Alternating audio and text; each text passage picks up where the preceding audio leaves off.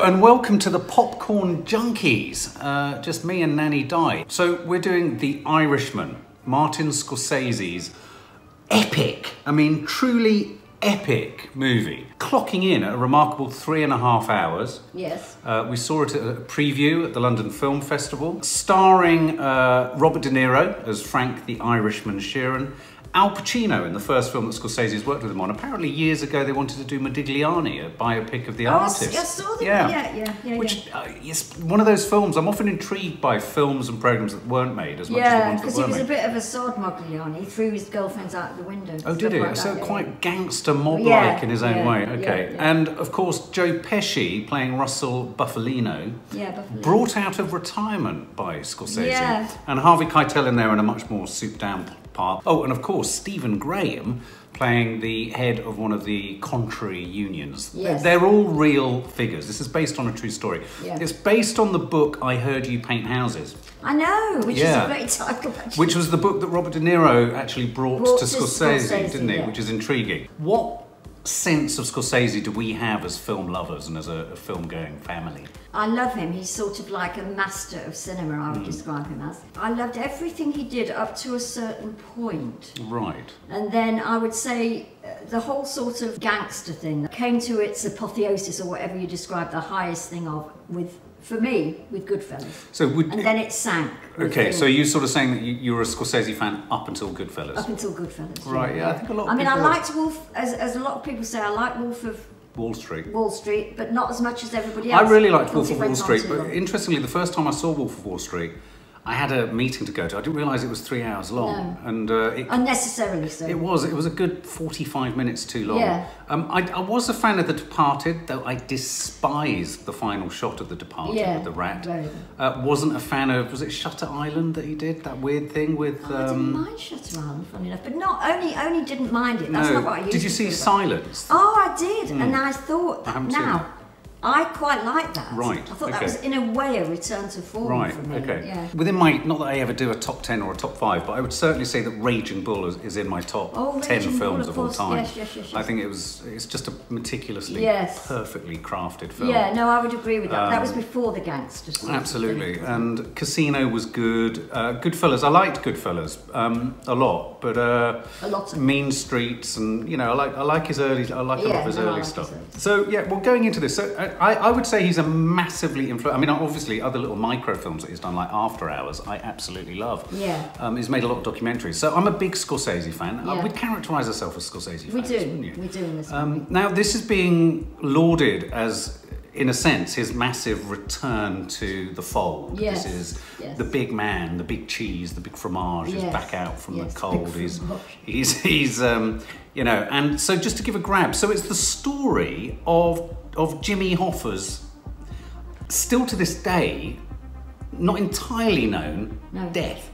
Yes. You know, in terms of, we don't know how he died or who killed him. No. For sure. No, we don't. No, and so this film... And this doesn't throw any light. Well, it does. Well, it does, but... Well, it has its own suggestion. Now, I'm not having read the book, I don't know whether the book suggests something that Frank Sheeran himself... Apparently Frank Sheeran, the Irishman in real life, went on and on and on about the fact that it was him who did it. And but a lot of people have disputed the claim. So this film, in a sense, is signing up to Frank Sheeran's kind of... Yeah. And I wonder if even the historical context, though, for somebody like Hoffa... Because I said to Maddie at one point, who was with us, he's a real character, you know, he's in real life. And she said, oh, okay, but I could tell she was thinking, so what? Well, yeah, so before we get into the rights and wrongs of anything, but so who is it about? What was this film about? As you went in and sat down to watch this, I knew we were watching a real life story about a real life guy called Frank Sheeran, played by Robert De Niro. Yeah. And I also knew that we were, but I had no historical sense of the character whatsoever, Jimmy Hoffa. No, I didn't, except that I did know, I have heard of him, and I've heard that, I know that was the time when the union, I mean, in a way that era fascinates me, because it's the time when unions ruled the whole of the Rust Belt. I mean, they ruled whole swathes of America. Well, and in a sense, they kind of ruled the very same demographic that Trump has somewhat of a stranglehold on now, and is constantly seeking to get. I mean, people were scared to death of the unions in those days. You went along with the union, or you risked everything. I'm a 48-year-old man, and I went in knowing the JFK story, knowing the Bobby Kennedy story, knowing the Bay of Pigs and the Cuban Missile Crisis, knowing all of that, which this story is very much placed against the backdrop of. Yes, it is. But I didn't know, I didn't know who Jimmy Hoffa was. And so, yeah, I suppose I was surprised when I started to realise, oh, right, okay, this is about union, this is about the workers' unions of America. Yes. And they're jostling for power. Yes. And essentially how the mob and the mafia have infiltrated that system and are running the show. Yes. Which, as you say, in and of itself is a very interesting thing. It is. This film is notable for a number of things. Its duration is one thing. It's engaged in something called youthification. Weirdly, almost the first sequence that you see in the film is De Niro, not youthified, but actually made up to look even older than he already is, in an old people's home. Yeah. And essentially he's telling the story in retrospect. Yeah. And this is where I think even from the get-go it was a bit confused. So you had the device of Robert De Niro telling us the story in retrospect. Yes. And you had the device of a road trip. Yes. That to Scorsese, an interview is very important, the device of the road trip. You've seen the same interview as me. Yeah, it forms the skeleton of the whole film. It absolutely forms the spinal column of the film around which all the other action is going to happen. Now, having seen the interview with Scorsese, I thought, okay, I can buy into that. That makes kind of structural sense, that'll orientate me. It's Joe Pesci, Frank Sheeran, Robert De Niro, their wives driving across America in the present, because they look that much older, but not as present as De Niro in the old people's home, who's even older. Bloody hell. Exactly. And then the film proceeds to go through enormous numbers of flashbacks where the youthification thing happens. So this is one of those films that was incredibly ambitious. It sought to use the same actors across the entirety of telling their entire lives. Yeah. Rather than in things like, is it The Godfather, where they have different actors to play different characters? Works very well, exactly. Robert De Niro in the Old People's Home, I thought for me, was a real wrong step early on. Because I didn't believe it. I didn't believe him. You know who he looked like? It reminded me of the character from Bad Grandpa. Oh, don't sitting there, sitting there, and it felt too literal. It felt too simple, too obvious. I can't see anything but that now. Yeah, exactly, with his great big testicles. Yeah, I didn't feel the thing about Bad Grandpa, thank God, otherwise that would have been the end of the film. But I didn't feel it even didn't work. That was fair enough, because they didn't belabor that point. This is like a crib to grave story, isn't it? Of Frank Sheeran, De Niro's character. And I mean, one of the interesting things that Maddie said when she came out, which was her frustration with the film, she said, I felt like Robert De Niro's character didn't have any emotional arc. That he didn't build to a point or get to come down to a point. And without giving too much away, I kind of agree with her. Yeah. And yet they clearly park at the front of this film, and a lot of the reviews obviously are picking up on the fact that he's been desensitized by the work that he did in World War II, where there's that sequence where he's getting the prisoners of war to dig their own grave and then he shoots them and they fall in. Yeah. I didn't feel that was villainous enough. I didn't feel he did it.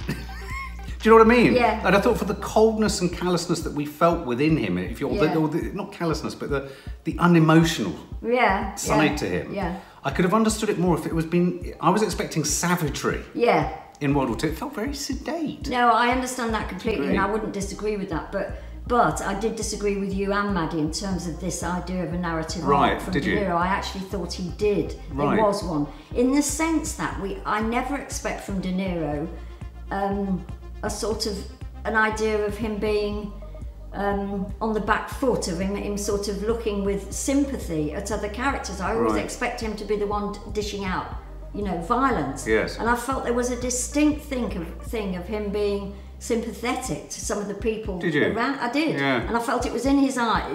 I mean, I thought earlier you were going to ask me about the youthification, which I thought was dreadful. For me, the first moment the youthification was having to be at its most extraordinary. Yeah. And perhaps that's why we didn't get a more embellished scene in World War II. Yeah, maybe. It was because it was a wide shot, he shoots them, they fall in, and that's kind of it. Yeah. To really establish the as I say, that sort of almost post-traumatic stress that he's experienced, you need to be in his face and in his eyes. Yeah. And if you just use a young bloody actor, exactly. Exactly. I thought it looked ghastly in that scene, and everyone's banging on about it. And I did.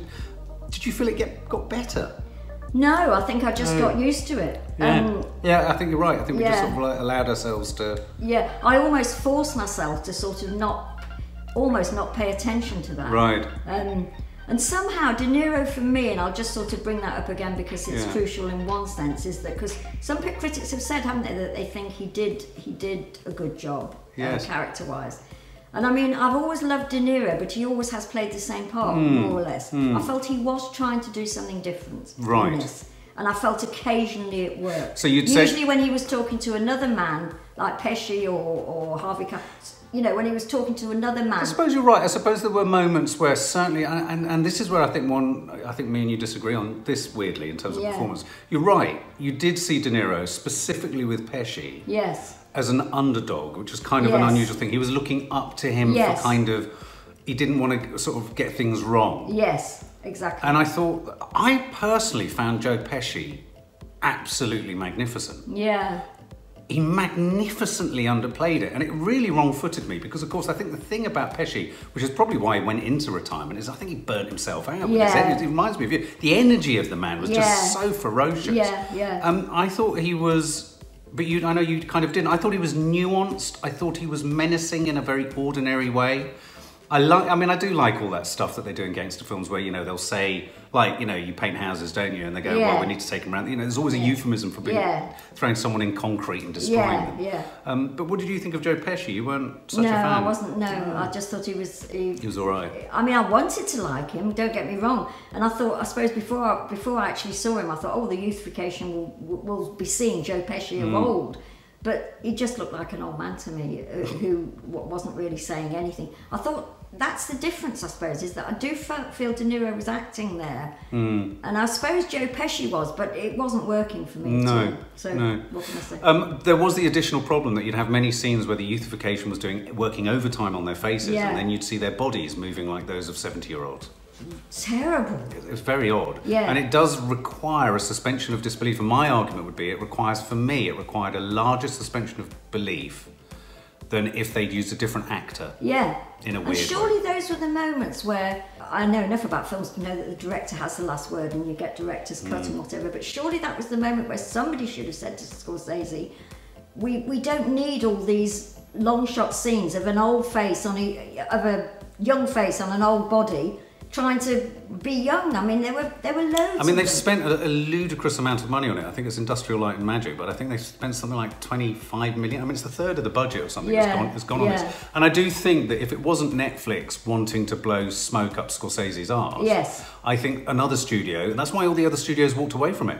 Oh. They were all insisting, and I think the reason, I can see why on a creative basis, Scorsese and De Niro would want to take it because it gives them the continuity of performance. It's a to relish that performance. Yeah, yeah. I mean, curious to want to go for such a long journey in De Niro's case with, okay, albeit some arc to his personality, but not much. No, not a lot. I mean, there's not, you know, his arc doesn't do that at all. No. His arc does that. Yeah. And I think that was Maddie's frustration with him because I think we were all very excited about him. Yeah. At times, the youthification made me feel that they were characters or their faces were characters. You won't know this, but when you play PS4 games, it's that computer game face, which is like, you know, the sort of glazed eyes. Yeah. And the other detail they'd given De Niro was blue eyes, which obviously is the Irishman in him and all that. But that distanced me from him. Yeah. You know, I mean, blue eyes do generally do that, but then it just kind of, I didn't feel I was looking into his soul at any point. So we're set within this unionised world. But for me, you know, I like Joe Pesci at the edges. Then you've got Jimmy Hoffa, and I felt that the absolute... I never thought I'd say this, because I've never really been a massive Al Pacino fan. No. And I thought he was all right in Once Upon a Time in Hollywood. He didn't have much to do. I've always found him a bit, you know, I think he did The Merchant of Venice, which I thought he was quite good as Shylock. He was all right. He was my guilty pleasure in the film. I thought he came at this with vim, vigour and verve. Yeah. And again, if they hadn't youthified him where they did at times, he didn't need it. He was methoding it to the point of, my God, this was... You didn't like Al Pacino though, did you? Well, it's not that I didn't like him, it's just that I thought he was methoding it. Right. And because the youthification didn't work, I felt I was seeing an extremely old man keep losing his temper. And I mean, I was a huge, unlike you, I was a huge Pacino fan in the days of Serpico and Dog Day Afternoon. I thought he was incredible. But, and those rages that he has, he just didn't, he was... an awful lot of this film for me, and I'm talking as the oldest person in the three of us that went to see it, they're too old. Which sounds dreadful, and I'm sorry if that offends anybody, but even with youthification, they're too old. Well, The Guardian describes them as delivering performances of wintry brilliance. Would you agree? Oh, you probably would about De Niro, maybe. Yeah, but as you say, I really have to go. But yeah, right at the top of that arc, I can say he gave about 1 second of wintry brilliance. Okay, well, I mean, I did enjoy Al Pacino's turn. It's a little bit like when you're squeezing a lemon on a lemon squeezer. Mm. And you've squeezed all the juice out. Yeah. I was pushing my half of lemon so hard onto my lemon squeezer. Yeah. It sounds like a very dodgy analogy. And as I was pushing and squeezing, I was squeezing, in a sense, De Niro's character was my lemon skin. Yeah. And Al Pacino was the lemon squeezer. And I was squeezing it hard to get that real sense of their relationship, because there was a friendship there, and there was a loyalty. And I think that's when Scorsese's at, and Scorsese's at his best. When men are talking to each other about, this is the line, mate. This is the line. Don't cross the line. Yeah. And you know, and I really where I kind of enjoyed the film most was where essentially De Niro is imploring in his own way Hoffa to step back, reduce, move away. Well, he did give respect. I thought in his acting he gave respect. Yeah. Both to Pesci and to Al Pacino. Yes. He conveyed that. However he did it, I don't know, but to me he did. And what about characters like Harvey Keitel? I mean, Harvey Keitel was so slight, wasn't he? I mean, there's more of him in the Direct Line insurance ads than there is. They gave us nothing. No. Nothing. Well, and also, you know, you've got the ubiquitous... what do we think about the camera work? I thought at times... Yeah, just average. It was just average. It did feel average. And I'm used to... On the one hand, this is where you become a victim of your own success if you're Scorsese. On the one hand, you want those sweeping, cinematic, steady cam shots. You know, he's the master of coming through a door and the character walking in underneath the camera and all coming in. And so you've got the POV, but you've also a little bit... So you're almost you're in the gang. You want all of that. So we got some of that. We got a little bit. Brilliantly, though. No, not in the way that you did in Goodfellas and stuff in Casino. No. But you also got moments where you felt... He was trotting out devices that he's used in other films. So, for example, there would often be the freeze frame used on subsidiary characters where he would then deliver you the text of who they were and how they died. That was spectacularly bad. It was a spectacular miss, and he's the master of that shit, because he, you know, when he freeze frames anything, it usually works really well. And I tell you where I felt it went wrong. A, the characters were too subservient to what we knew of the plot already, so you didn't care. No. You didn't follow them through when you saw them in the scenes, that didn't matter. And you hadn't yet related them to anyone else in the film. And also, everything's moved on in the world, so that in so many films now, when they do that, which they probably learned from Scorsese in the beginning. Yeah, absolutely right. But when they do it themselves, it's so much more effective. That was a real mistake. It was a mistake, wasn't it? Yeah. It was a mistake. Yeah. And yet, there were a couple of occasions where, I don't know if you remember, there was one scene where I think De Niro's in the car and there's the slow-mo of the car wash. Yes. And then there was the slow-mo of a fight in a crowd. I thought there were nice moments where they used slow-mo. And that's not to say... But I couldn't work out whether I just loved the slow-mo. Yeah.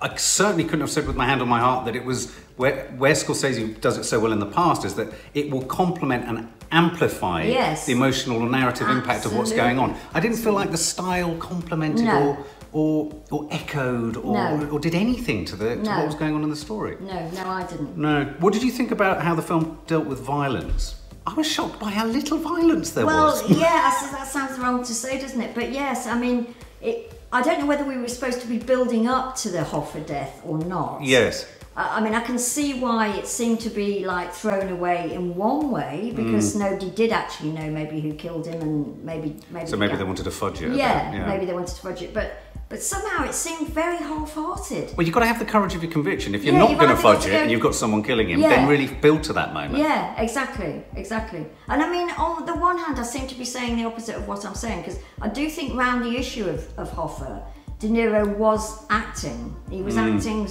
you know. Being subservient, being nervous, being not wanting to have to do the job that he knew he'd got to do. All of that was in his face, and that's often not, but it was. But then the actual death was almost off camera. And well, I think what he might have been going for, because I mean, his one of his hallmarks, Scorsese, is the sudden violence from nowhere. If you think of Joe Pesci with a pen in the neck and all that kind of stuff, and the stabbing in the boot and all that, and Taxi Driver, obviously. Yeah. You know, I could see that he was trying to go for the shock of the ordinary. Yeah. So it's like a walk-in, and even right down to if you listen to the sound effects of the gun bullets, the gunshots. Very matter of fact, it's just, there's no glorification. No. He's almost stripped it back to being uncinematic. Yeah. But that tugs against Scorsese, and that kind of tugs against the impact in a way, because in the end what happened for me was it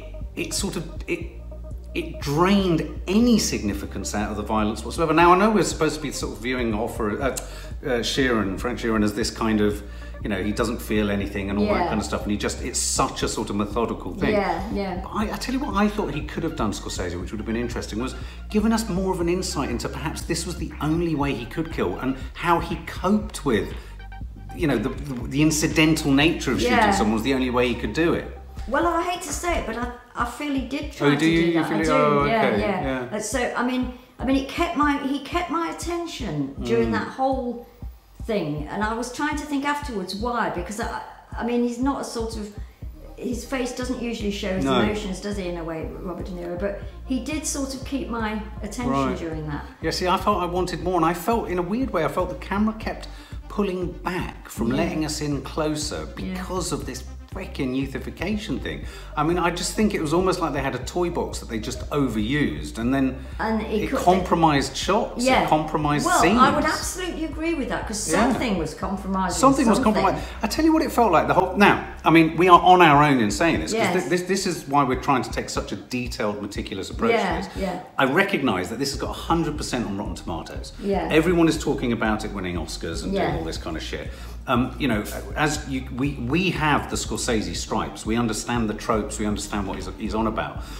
But this film for me, at about 2.5 hours in, started to really sag and suffer. Yeah. And part of that was the time, the duration. Yeah.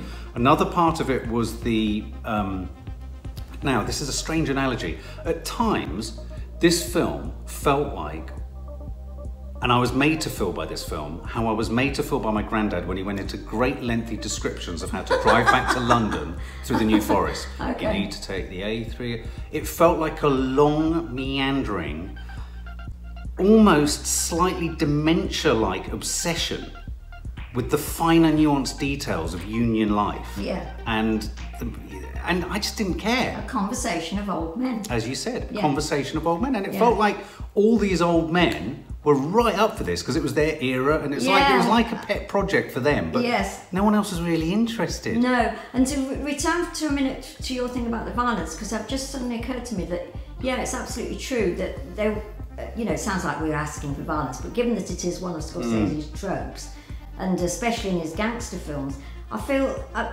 I mean, those scenes where they showed you the name and number of whoever was going to be killed next, and it was car blowing up after car blowing up after car blowing, which Scorsese's always given us. But being as we didn't know the characters, didn't know anything about them, whether that was Scorsese himself thinking, well, I've covered the violence because all these people had dreadful ends, and they did, but we couldn't have cared less because the main, you know, to use Maddie's phrase, the main arc of the film was taking us along, and Mark's just said it really, an old people's home where somebody is discussing the right way to get along the A40. I mean, in a way, that was what he was doing. It was a road trip along the A40. It was like a really interesting story told by a really boring old man. Yes, I hate to say it. I hate to say it. Or in this case, four really boring old men. Yes, and much as it pains me, and oh my God, it pains me so much. I couldn't have been more excited sitting down to see this. I've bought into the Rotten Tomatoes, I've read all the reviews, I've read all the interviews, I was equipping myself, I was looking forward to cinematic references.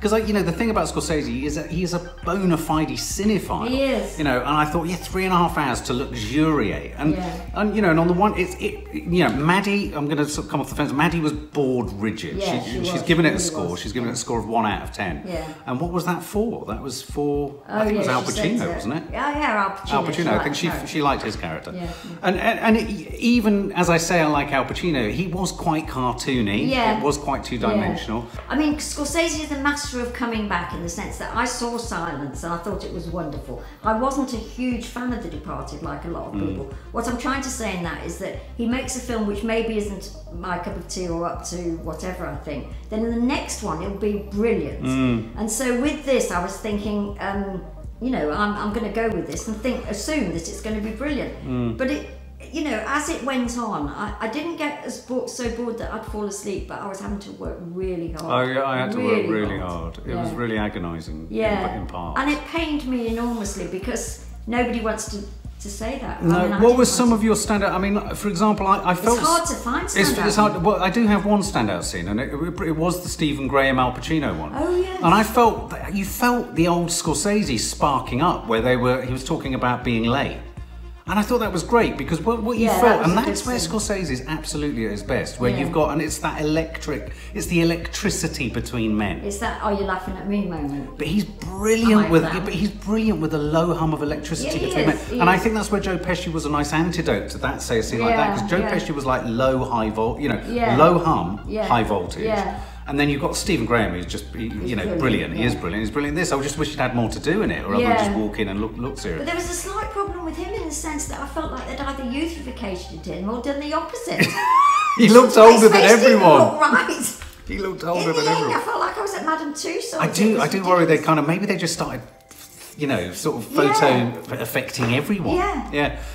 So I thought that scene, for me, it became standout because it was funny, it was crisp, it was witty, and as I say, that electricity, which I love, between his characters. Yeah. And because that scene was so good, I tell you the one thing that I really felt when I came out, and we were driving home, I really felt Scorsese needed his stablemate on this film in the script writing department. I think he needed Paul Schrader. Yeah. Because what Paul Schrader, who wrote Taxi Driver, Raging Bull, I believe The Last Temptation of Christ as well, didn't he?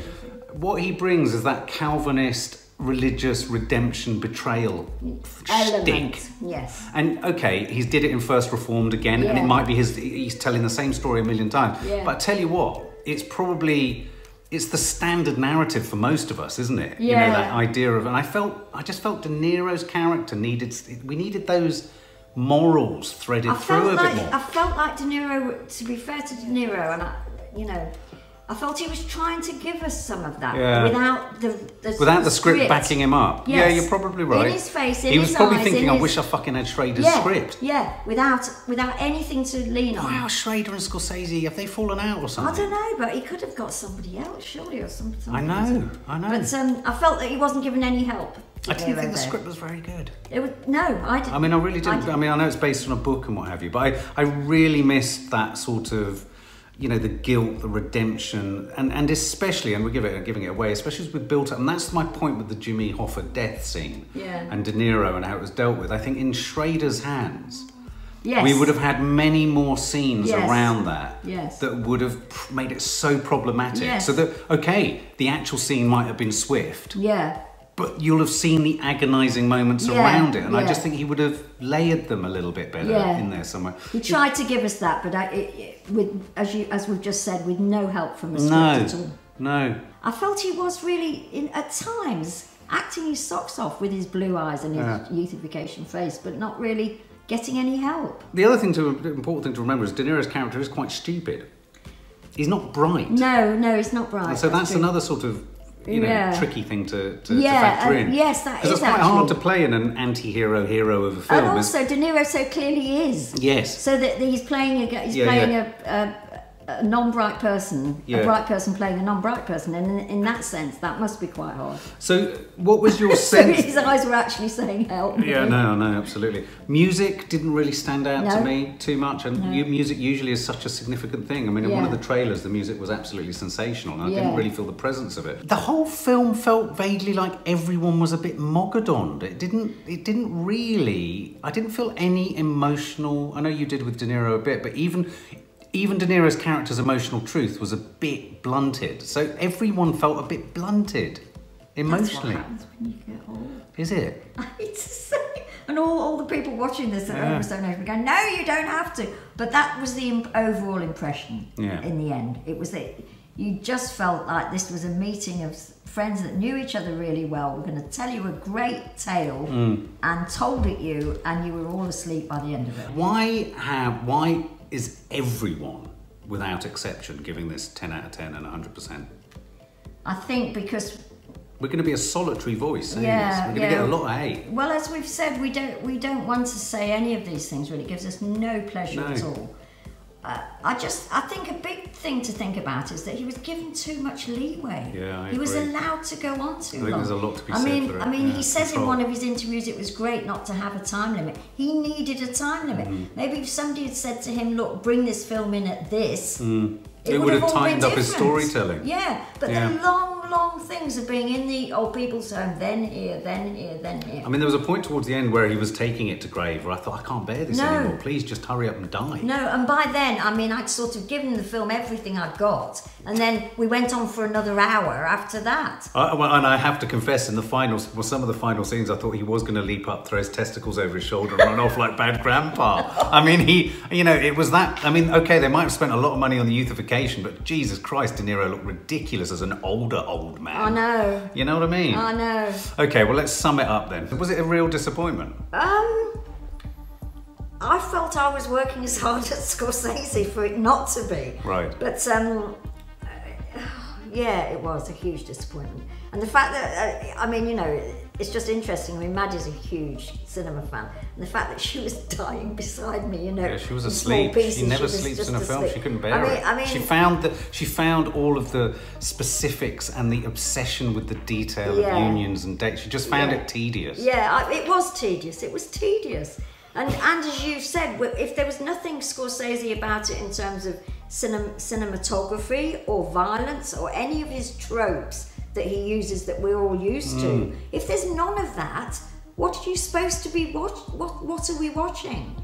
You know, one or two long shots behind, as you say. Well, I think it's telling that critics like Peter Bradshaw, who himself is probably the same age as, you know, a bit younger than Scorsese, but that they would see this as a sort of really mature interrogation of masculinity. I mean, I was wanting to come at it like that. Okay, because I'm all up for a film about an interrogation of masculinity at a certain age when you've lived a life of violence. Absolutely. And you've become desensitized to what you're going through. I mean, I think that's absolutely right for exploration. There is a really interesting film to be made about that. But this ain't it. This didn't do that, did it? No. And I go back to it. I do think it's the right script. I would give it. What would I give it? It's a hard one. 4.5. 4.5. And that's that is mainly for De Niro, because I felt for him, with no script and no help from anybody, and the added unbonus, whatever the unbonus is, of being made to look old. Yeah. Older and younger. When your body's older. Was just ridiculous. I don't know how he was expected to do anything. He managed, and blue eyes, which was so So it would be that. 4.5. 4.5. You know, the reason we wanted to do a really long review of this was I wanted to embrace and accept the fact that this has been critically lauded everywhere, and I wanted to really sort of put it under a microscope and qualify our passion for the work of Scorsese and our love of it.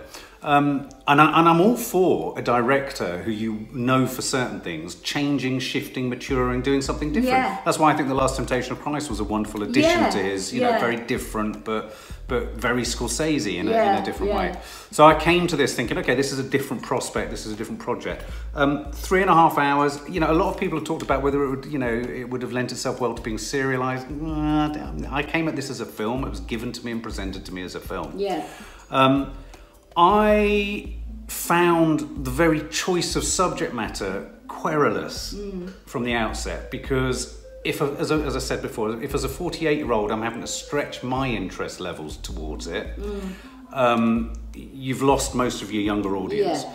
I think most of the critics can only be enthralled to Scorsese in the way that we were, but I think they're actually reneging on their responsibilities as critics. Because it's all right to say that a Scorsese film isn't as good as something. Yeah. And we all want this to be his best, and maybe there's a sense that this could be one of his last films, but it's not his best. No. This is not his best. The script is leaden. Yeah. The performances spark into life every now and then. I mean, like, you prefer De Niro. I thought De Niro was all right. I don't think it was bad. No. But I just didn't feel enough happened across 3.5 hours to sit with him. No. I thought Al Pacino provided just a much needed, within an otherwise barren sort of landscape, a much needed spark of life, as did Stephen Graham, though he wasn't there for long. I liked just seeing Joe Pesci. That was an indulgence because he's been one of my favourite actors for years. Just to see him at a low-key level was quite different. Yeah. But I just felt like this was a really...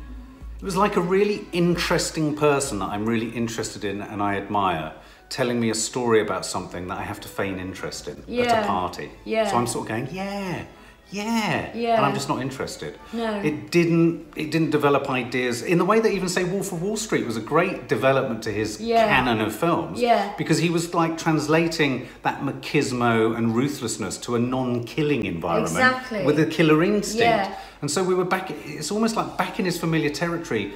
There was a lack of richness to just killing to be able to talk about. Yeah. It's not just about killing, but it wasn't sufficiently about betrayal. It wasn't about redemption. No. I didn't feel the great, torrid, tortured sense of the soul. Yeah. You know, you look at something like The Joker recently, which, okay, pays credence to a lot of Scorsese's films, but that's because Scorsese's early films were all about that tortured soul. Yeah, I didn't feel any torture in this. So I was really, really disappointed. Yeah. I was bored for great swathes of it. Mm. And, you know, I think, you know, if I was to give it a score out of 10, I'd have to, sorry guys, I'd have to give it a 3 out of 10. Yeah. It was tedious. Yeah, I mean, I found it tedious. It was tedious.